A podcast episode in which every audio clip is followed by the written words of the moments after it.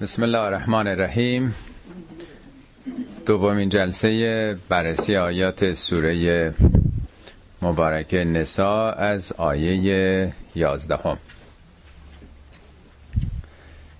خب در جلسه گذشته آیات ابتدایی سوره نساء رو که درباره حقوق یتیمان بود خوندیم و توضیح دادم که چگونه تو اون شرایط جنگای متعددی که پیش می آمد یه درصد عمده‌ای از مسلمان‌ها کشته می شدند و چون دولتی نبود، بودجه‌ای نبود، سازمان‌های سرویس دهنده اجتماعی وجود نداشت، طبیعتاً رسیدگی به خانواده‌های شهدا، بچه‌هایی که یتیم می‌موندن از مبرم‌ترین مسائل اجتماعی اون دوران محسوب می‌شد. که حتی راه حل ازدواج اگر میگه که نمیتونید، توان ندارید، انگیزه ندارید که اینها رو رسیدگی بکنید، عدالت رو برقرار بکنید، اینها رو سرپرستی کنید، به عنوان یه امر واقعی نه ایدالیستی، خب میتونید اینا رو ازدواج بکنید که بتونید حفظ بکنید حقوقشون رو. خب به دنبال بحث یتیمان و حقوق اونهاست که به بخشی دیگه ای از مسائل مربوط به یتیم که مسئله ارثه میپردازه. خب وقتی که یه بچه کوچکی باشه، سرپرست خانوادهش، پدرش در اون روزگار مردسالاری از دنیا رفته باشه، طبیعتاً به سادگی و به راحتی حقوقش پایمال میشه و قانونی هم نبوده، ضابطه و مقرراتی هم نبوده برای ارث. این چند آیه اولیه که میخونیم محور اصلیش بیان حقوق یتیمان هست، یعنی مسائل ارث. اصلا برای همین قانون ارث آمده و عمدتاً هم هدفش بچه های بی سرپرست هست. خب فراموش نکنیم که این آیات در چهارده قرن پیش آمده که اصلا قانونی وجود نداشته در دنیا برای ارث. در اروپا قرن هجده هم، در واقع میشه گفت دویست سال پیش حدوداً، برای اولین بار قوانین ارث، قوانین مدون ارث در فرانسه، اونم کشور حقوق، با استفاده از این آیات، با استفاده از فقه اسلامی، یعنی کتاب علامه حلی رو که با تفصیل حالتهای مختلف ارث رو توضیح میده، زمان ناپلئون بود. به توصیه ناپلئون قانون ارث رو، البته اون سنت‌های خودشون رو هم درش ادغام کردن و یک قانون عمومی رو برای اولین بار تو فرانسه، یعنی دوازده قرن قبل از اونه که این سخنان، اونم در یه جامعه بسته قبیله‌ای، داره گفته میشه. یوصیکم الله فی اولادکم، خداوند شما رو درباره اولادتون سفارش میکنه، منظور از ارث، وصیت در واقع. للذکر مثل حظ الانثیین، برای پسران مانند بهره دو دختره. تا اون موقع اصلا دختران سهمی نداشتن، نه مالکیت داشتن و نه حق ارث به طریق اولا. وقتی مالکیت نباشه ارثی هم نیستش. به قول آقای طالقانی اینجا نمیگه که برای دو زن سهم یک مرده یا برای زن سهم نصف مرده، اول اون رو تثبیت میکنه، تحکیم میکنه، رسمیت میده که حالا مال اینا دو برابر اون سهم قطعی این هاست. عرض کردم که در دو قرن پیش تازه در اروپا مطرح میشه حق رأی زنان، که از هزار و نهصد و دوازده، یعنی قرن بیست، اونم در انگلستان با یه فاصله امریکا هزار و نهصد و چهل و پنج یا پنجاه، پنجاه شصت سال پیش حق رأی پیدا کردن.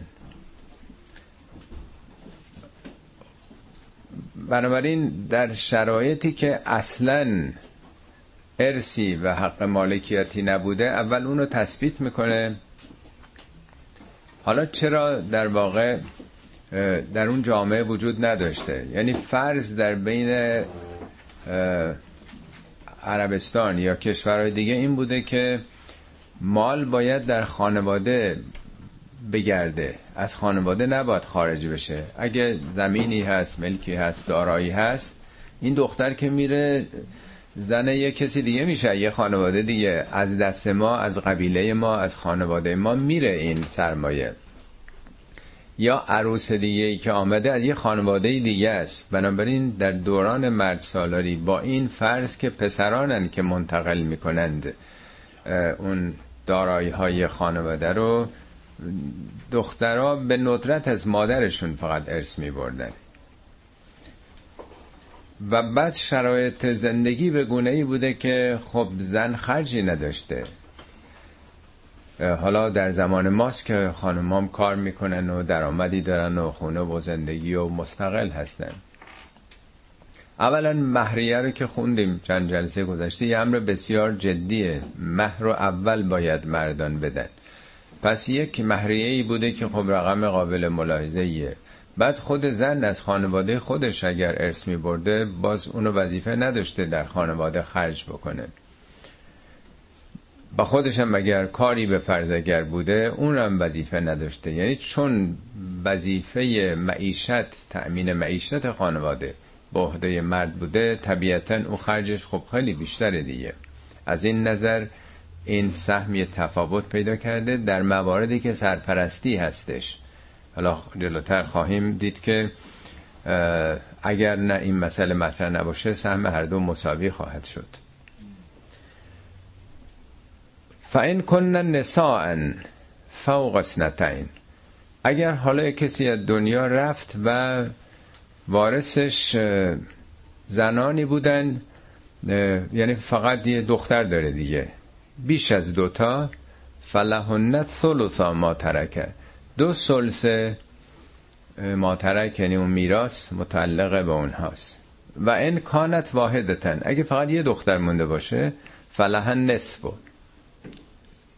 اون دختر نصف میراث رو میبره.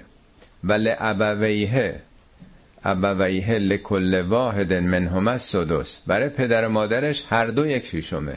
پس اینجا دیگه زن و مرد نداره، چون اینا یک نسل بالاترن دقیقه. از بالا به پایین وقتی برسه اینطور میشه، مثلا نگهداریه، ولی از بچه ها که میرسه هر دوشون یک شیشومن. من هم از سدس و مما ترک ان کان له ولدن، حالا اگه این فرزندی داشته باشه، اگه فرزند داشته باشه سهم اینا یه شیشومه. فان لم یکن له ولدن، حالا اگر اون کسی که از دنیا رفته بچه‌ای نداشته باشه و ورثه ابواه، میراثش فقط به پدر و مادرش بخواد برسه، فل امه ثلث، یک سوم به مادرش میرسه. فاین کان له اخوتون، حالا اگه برادر داشته باشه، فل امه سدس، مال مادر کمتر میشه، میشه یک ششم. البته من بعد وصیتن یوسی بها، بعد از وصیتی که اون شخص کرده. یعنی اولا در زمان حیاتش هر کسی میتونه به هر نحوی که میخواد داراییش رو تقسیم بکنه. یعنی این قانون مال موقعی است که طرف از دنیا رفته هیچی نگفته. وقتی که طرف خودش زنده است به هر نحوی میتونه تقسیم بکنه. قرآن گفته که وصیت هم میتونه بکنه، البته نگفته که چند درصدش و چگونه، ولی در فقه ما بر اساس یه روایاتی که هست میگن تا یک سومش بیشتر نباید بکنه. این یه چیز سنته در واقع، تاریخ این چنین، قرآن چیزی تعیین نکرده. میگن خب این حیفه که که دنیا میره همش رو خواسته باشه به یه دوستی آشنایی، یه کار خیریه‌ای، یا حتی بخواد به یه بچهش بده. درست نیست که دیگران رو محروم بکنه. حد اکثر میگن تا یک سومشو در زمان حیاتش هر کاری میتونه بکنه. بنابراین میگه بعد از کسر اون وصیتی که اول وصیت رو میدن چه چیزایی رو توصیه کرده، او دینن یا بدهی که داره، اول باید حسابا صاف بشه ببینن چقدر تهش میمونه. اگه چیزی نباشه که دیگه قابل تقسیم مبلغی وجود نداره. آباؤکم و ابناؤکم لا تدرون ایهم اقرب لکم نفعا. شما که نمیدونین که پدرانتون یا فرزندانتون کدوم یکی به سود و به مصلحت شماست. طبیعتاً بشر، یعنی هر کسی روی روابط خاصی که حالا با مادرش بده یا با پدرش بده اونو محروم میکنه، یا با فرزندش و یکی دوست داره یکی رو نداره، اختلافاتی هست، یعنی دیگه هر کی برکی میشه. این که قانون نیست که تابع حب و بغض ها بشه. میگه شما این رو نمیدونین. فریضة من الله، این یک فریضه ایست از جانب خدا. ان الله کان علیما حکیما، خداوند علیم و حکیمه. حالا چیزی که خب اینجا همطور که عرض کردم مسئله سهم زنانه. حتما شنیدین که در فقه ما، در فقه بعد از انقلاب به خصوص، میگن زن فقط از اعیانی میبره، نه از عرصه. عرصه یعنی زمین، از زمین نمیبره، فقط از ساختمان مثلا، یا اگه باغی هست از میوه درخت‌ها میبره، یا اگه کشاورزی هست از محصولات کشاورزی میبره. این در قرآن نیست، ولی خب فقهای ما میدونین که از هزار سال پیش به هر حال این مسائل رو تنظیم کردن، تابع زندگی‌های روستایی گذشته بودن دیگه. یه روستایی خب یه ملکی، مزرعه‌ای داره توش کشت و کار میکنه. حالا اگر این شوهر بمیره، این زن که خب اون نمیتونه کشاورزی بکنه، اگه بره همسر یه کسی دیگه بشه، از دست فرزندانی که حالا نونخور اونجا در می آمده. یه همچین تدبیری اندیشن اندیشیدن که برای اینکه این از دست اون بچه ها نره، گفتن پس این زمین به اون نمیرسه، به در واقع مادر اینها، برای حفاظت از حقوق در واقع اون کودکان بوده. یا اگه یه خونه ای هست، این زمینش اگه بخواد بفروشه اون، خب این بچه ها بدون سرمایه میمونن.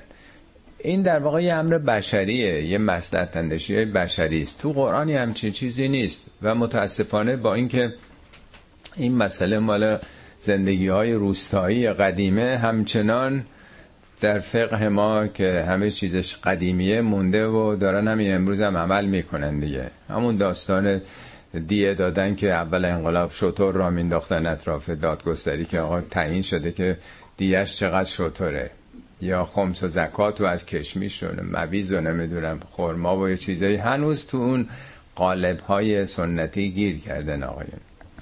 در هر حال قرآنی هم چیزی نگفته عرصه و عیان نداریم، ارث هر چی گذاشته دیگه.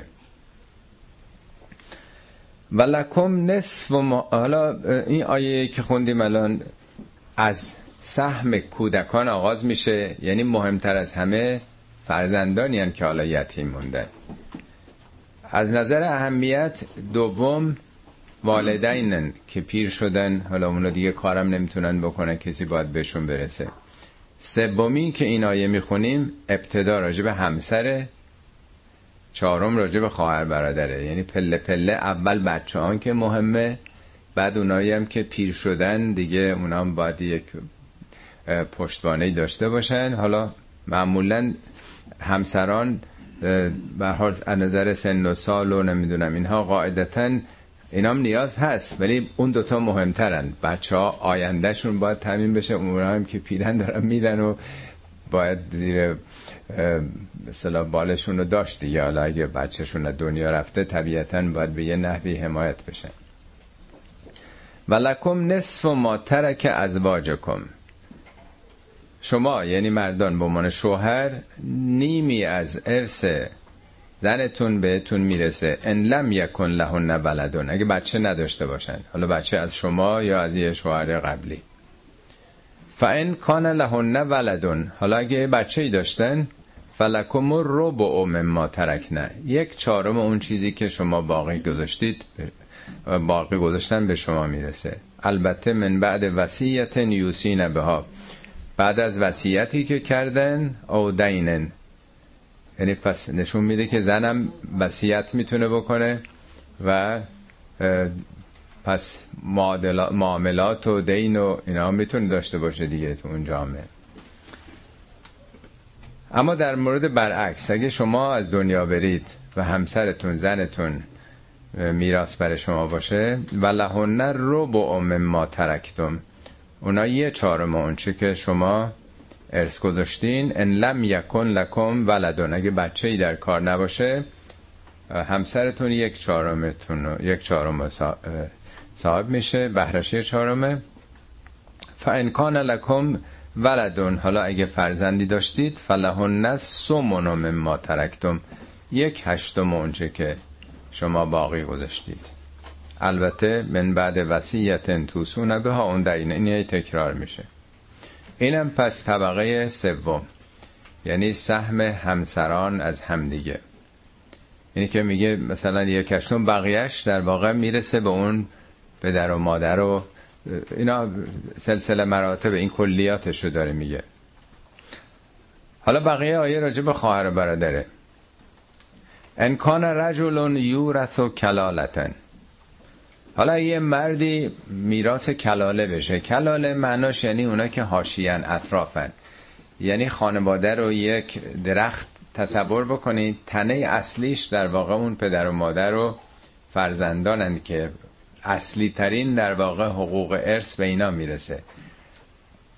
خواهر و برادر حاشیه اینن، شاخ و برگ درختن، نه تنه در واقع، اونا شاخ و برگن.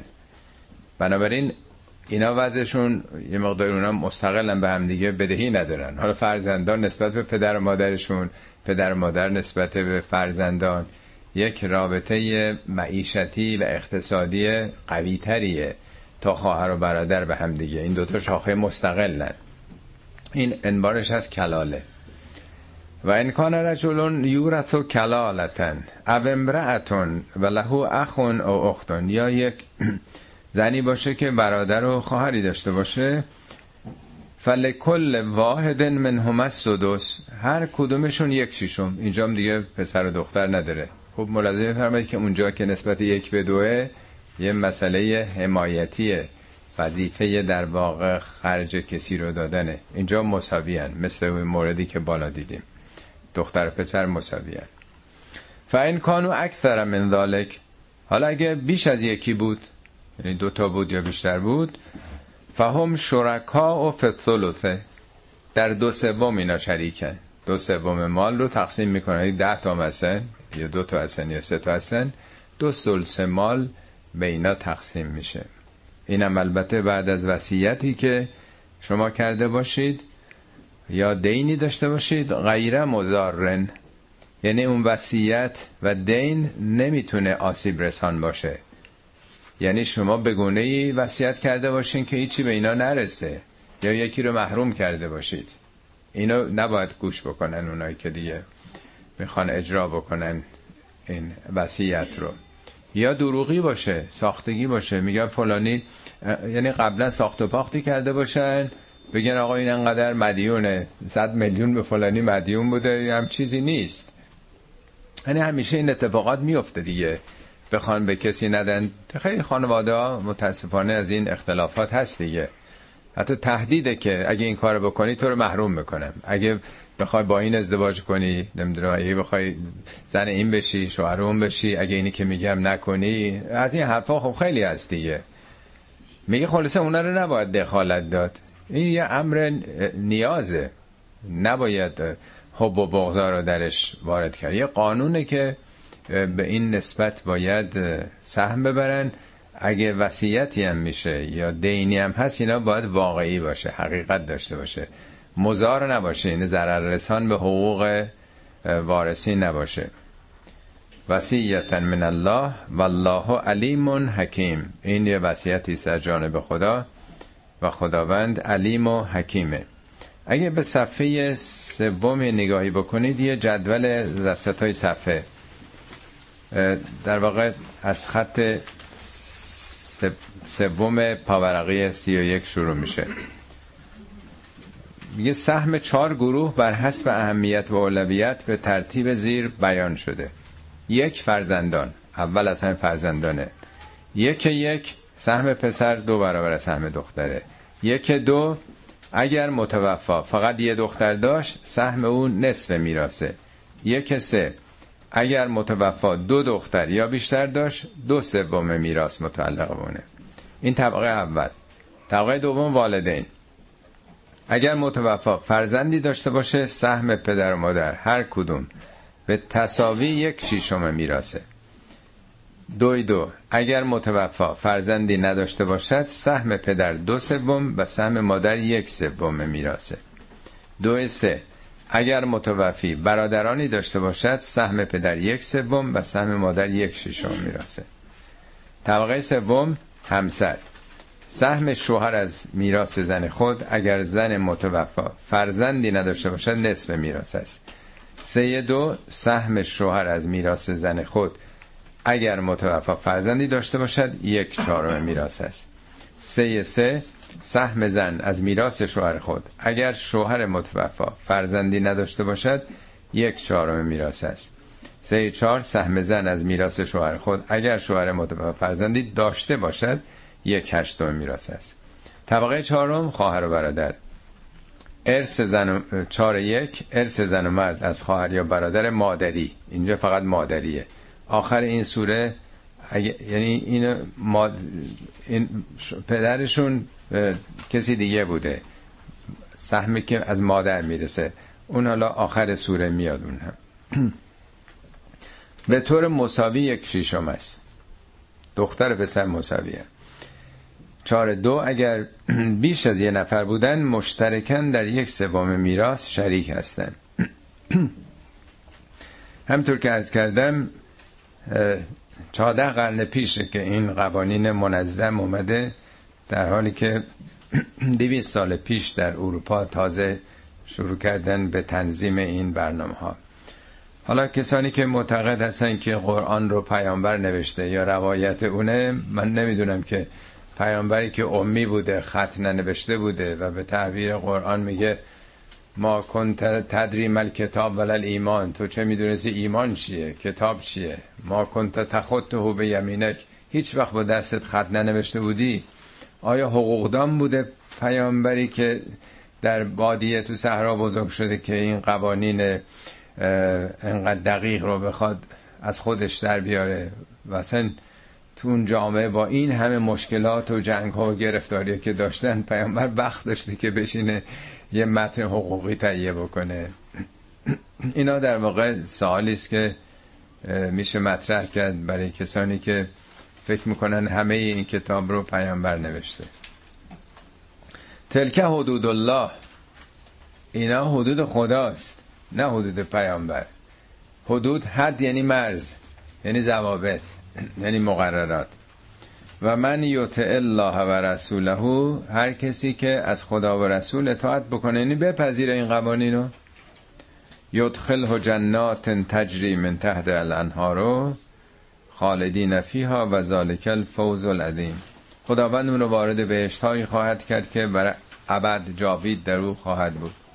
این جمله باغ‌هایی که از زیرش نهرها جاری است بارها عرض کردم، حدود چهل بار در قرآن اومده. اینا نمادینه به تناسب فرهنگ و درک مردم بادیه نشین چهارده قرن پیشه که نه باقی به اون معنا وجود داشته در مکه و در صحاری که اونها زندگی میکردن و نه آب جاری بوده، بارونی اگه میامده تو برکه ها میمونده. بنابراین با زاویه دید اونا داره یه زندگی سبز و خرمه که عامل حیات در زیرش جاریه داره بیان میکنه. اینا تمثیل در واقع.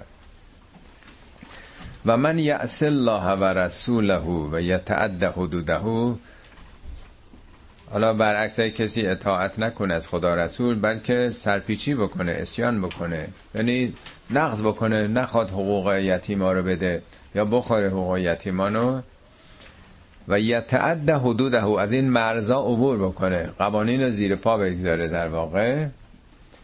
یدخله نارا خالدا فیها و له عذاب مهین، اینم در واقع برعکس اونه، اینا آتش اعمالشه. از کدم اینا برای فهم آدماست و به خصوص مخاطبین هزار و چهارصد سال پیش. گفتم که قرآن میگه اونا که مال یتیمو میخورن، جز این نیست که حتما آتش داره میخوره تو وجودش. این آتش آتش معمولی نیست، کسی که آتشو که نمیخوره. والذین یأکلون انما ان الذین یأکلون اموال الیتامی ظلما، داره ظلم میکنه به این بچهای بی سرپرست. انما یأکلون فی بطونهم نارا، آتش رو داره در بطنش میبره، تو سلولای وجودش میبره. و سیصلون سعیرا، به زودی گور خواهد گرفت، این آتش وجودش رو خواهد گرفت، نه آتشی که ما تصور میکنیم. خب حالا تا اینجا مسئله حمایت از یتیمان به عنوان آینده سازان، بچه‌هایی که باید تو این خانواده پرورش پیدا بکنن و خودشون سازنده واحدهای اجتماعی دیگه بشن. اما تنها مسائل مادی و مثبت خانواده مطرح نیست. خانواده هم آفتی داره، مثل هر چیزی خانواده ها هم در معرض آفات و صدمات و خسارت هایی هستن. آیه بعد از مهمترین آفتی که خانواده رو تهدید میکنه سخن میگه، آفت فساد، آفت فحشا، یعنی روابط نامشروع و خیانتی در این رابطه زن و شوهر. خب اگه همچی حالتی پیش بیاد چیکار باید کرد؟ این میگه ولاتی یاتین الفاحشة من نسائکم، از زنانتون. ولاتی جمع علتیه، یعنی اون زنانی که یاتین الفاحشة من نسائکم، یاتینه یعنی عرضه میکنن، نشون میدن، علنی کرده. حالا ما تو فارسی میگیم مرتکب فحشا میشن. البته فحشا با زنا فرق میکنه. زنا حالت ثبوت یک فعلو داره، زنا یعنی کسی که کارش اینه، روسبی در واقع، یعنی تکرار میکنه. ولی یعتینه حدوث در واقع، یه همچین اتفاقی افتاده توی خانوادهی، همسر خانواده یه رابطه نامشروع با کسی اتفاقی پیدا کرده، نه اینکه کارش این باشه. حالا عاشق کسی شده و حالا تا هر مرحله پیش رفته باشن، این احتمال دیگه. ممکنه همینجوری ما الان بخونیم یه ذره به نظرمون سخت بیاد با اون چی که گفته، ولی اول بذارید این فرض رو تو زمان خودمون بیاریم. اگه یه مردی ببینه که زنش خیانت کرده باش، تو بسیاری از جوامع میره هر دوتا رو میکشن. خیلی اتفاق افتاده دیگه. یا نه به شدت مضروب میکنه، یعنی کدوم مرد تحمل میکنه که ببینه که زنش خیانت کرده باش؟ یا نه خیلی اگه متمدن باشه طلاق میده دیگه، نیست؟ یعنی یه همچین اتفاق خیلی بیشتره معمولا، لااقل تو فرهنگ ما. من گمان نمی کنم هیچ مردی حاضر باشه که ببینه که همسرش یه همچی خیانتی کرده با یه مردی دیگه بوده و بعد دیگه بتونه اصلا زیر سقف هم زندگی بکنه. ولی اینجا نگفته طلاق، شاید امروز طلاق ساده ترین راه باشه، ولی تو اون موقع جامعه‌ای که کاری نبوده، درآمدی نبوده، یه زن رو طلاق بدن کجا بره؟ این بره تو همون کار، شو بره تو اون کار که حالی همچه اتفاقی افتاده. خیلی برای خیلی اتفاق میفته دیگه. این عشق و عاشق و این حرفا چیز خیلی عجیبی نیست. و بعد این بچه ها چی میشن؟ اون زن رو طلاق بده جدا کنه، از فرزندانش جدا میشن. یعنی لااقل در اون دوران مسئله طلاق بسیار بسیار سخت بوده که یه زن رو بیپناه رها بکنه، نه کاری بوده نه درآمدی، اون چیکار بخواد بکنه؟ جامعه فقیر هم بوده، بره سربار کی بشه؟ بنابراین یه راه حل ساده ساده تری رو گفته، ولاتی یاتین الفاحشة من نسائکم. خوب دقت کنید که زنه خانواده است، نه زنان دیگه. اولا فاستشهدوا علیهن اربعة، حتما چهار تا شاهد باید پیدا بکنید. همینجوری که نیست که استنباط کرده رفته موبایلشو گوش کرده و از یه حرفایی ذهنش حتما میره لابد اینا که حرف زدن یا شنیده باشه، همسایه کسی گفته باشه، چون شاید هفتاد هشتاد درصد این حرفا سوء ظن هاست. تو کجا بودی؟ چرا خونه نبودی؟ چرا آرایش کردی؟ چرا این چیزا هم زود دنبالش تو ذهن خودش طرف میسازه دیگه. نه حتما چهار تا چهار تا یعنی علنی. آخه این کارا که چیزی نیست که چهار تا شاهد داشته باشه. کدوم زنی میاد که خیانت بکنه به شوهرش که چهار نفرم ببینن؟ هزار لا میپیچونه میپوشوندش که کسی نفهمه. پس یعنی محال. واقعا میشه یه زنی که خودش میدونه این کار خیانت ممکنه اگه شوهرم نداشته باشه خیلی کارا بکنه، ولی حتما مخفی میکنه. پس اولا یه راه حلی گذاشته که عملا نمیشه ثابت کرد، خیلی سخته. پس این کار باید خیلی آشکار و علنی بوده باشه، خیلی رسواگرانه باید بوده باشه که چهار نفرم دیدن، یعنی خیلی بی‌حیایی بوده این کار. دوم اربعتن منکم، این باید خودی باشه. پس همسایه نمیتونه بیاد گزارش بده، یا آدم غریبه. اینا ممکنه که دشمنیایی باشه، پاپوشی باشه، هزار جور فتنه هایی تو این کارا هستش. یعنی از خودتون باید باشن، چهار تا شاهد خودی نبیگانه. فَإِن شهدو، حالا اگر شهادت دادند، یعنی تحقق پیدا کرد این کار علنی شده، این کار رسوا، چی کارش میکنین؟ فَأَمْسِكُوهُنَّ فِي الْبُيُوتِ، در خانهشون اینا رو نگه دارید. آقای طالقانی میگه که اینجا نگفته فَحْبِسُوهُنَّ، حبسشون بکنید، نگفته فَسْجُنُوهُنَّ، فَسْجُنُوهُنَّ، در سجن، در زندان بکنیدشون. تو خونهشون باشه، تو خونه نگرشون دارید. یعنی این رابطه رو قطع بکنید. اینجا شوهر داره، بچه داره، نمیشه که باز فردا بلنشه بره بیرون. این از این باید تو این خونه باشه تا تکلیف روشن بشه. حالا تکلیفش هم ایشون توضیح داده. اگر یه عشق و عاشقی در کار بوده، وقتی که این رابطه یه چند ماهی قطع بشه، خب از صرافت میافتن.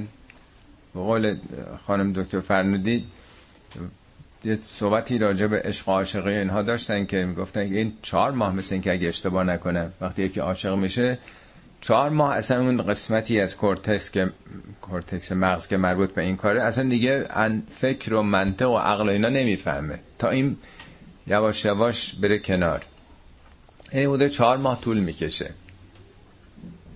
در نهج البلاغه هم هست، میگه من عاشقه، هر کی عاشق بشه اعشا بصره، بصیرتش مثل این که ذره تار شده. فهو ینظر بعین غیر صحیحه، با یه چشم غیر صحیح میبینه مسائلو. و یسمع باذن غیر صحیحه، با یه گوش غیر صحیح میشنوه. صد نفرم بیان بهش بگن آقا شما هم نمیخورین خانم، آقا فایده نداره، آخه این اینجوری تو اونجوری، اصلا دیگه هیچ چیزی نمیفهمه. عشق دیگه، عشق میاد کاملا همه چی رو میپوشونه دیگه، انقدر این غریزه قویه اونجا دیگه عقل کار نمیکنه. میگه باشه تو خونه. دنبالش اون چیزی که میگه به نظر یه مقداری سخت میاد، حتی یتوفاهن الموت، یعنی موقت نیست که دو هفته، یعنی این مادام رو تو خونه است مگر اینکه یجعل یجعل الله لهن سبیلا، خدا یه راهی پیش پاش بذاره. حالا ایشون توضیح میده آقای طالقانی، میگه یا به هر حال وقتی که چند ماهی این دیگه تو خونه نمیره بیرون. حالا این آیات هم به تناسب اون زمانه. عرض کردم حالا شاید طلاق از این آسان‌تر باشه. اصلا هیچ مردی حاضر نیست که اگه همسرش همچه خیانتی کرده هر روز چشمشون تو چشم هم بیفته تو اون خونه، چون نگفته حتی تو بهشون بگین، نگفته تو این بکنی، هیچ کار نگفته بکنی، فقط باشه تو این خونه. خیلی عجیبه ها. من گمان نمی کنم هیچ مردی لااقل وقتی من میشناسم چنین توانایی رو داشته باشه که آقا همچه اتفاقی افتاده مگه میشه دیگه. ولی میگه نه، هیچی هم نگفته که کارش بکنید.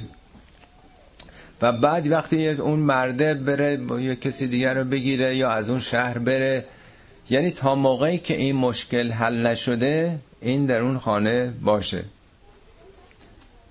خدای راهی پیش پاش بگذاره. در واقع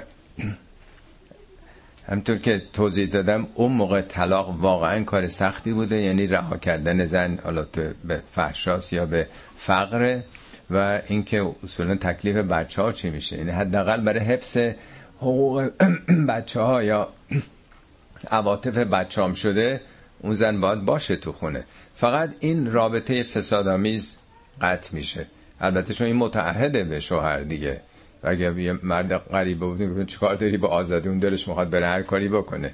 یه رابطه دو طرفه است، حقوق دو طرفه است، نمیشه اونو که ندیده گرفت. به حال اونم مهری داده، اونم زندگی تشکیل داده، اونم فرزندانی داره، حق داره که به هر حال این مادر اینا بالا سر بچه‌ها باشن. فقط قطع اون رابطه است. حالا اگه حالا به طرف مقابل چیکار باید بکنن؟ والذان یأتیانها منکم، اما اون مردایی که مرتکب این کار شدن، اون مردی که رفته با یه زن شوهردار رابطه برقرار کرده، اینجا نه مسئله سنگساره نه مسئله اعدامه. ببین چقدر جمهوری اسلامی پیشرفته است واقعا، شاید کاملتر به اصطلاح داره این کار میکنه. البته بعضی از مفسرین گفتن والذانه هم به مردی که با یه زن به اصطلاح همسردار ارتباط برقرار کرده، و هم والذانه رو به دوتا مردم گرفتن، چون والذانه دو تثنیه است، تثنیه مذکره، ولی در زبان عربی تو قاعده تقلیب ضمیر مذکر شامل مؤنث هم میشه.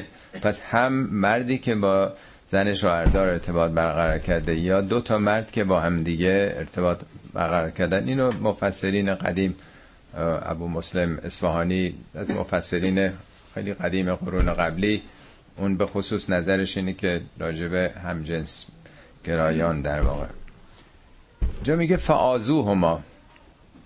آزوهما یعنی یه تنبیه دیگه.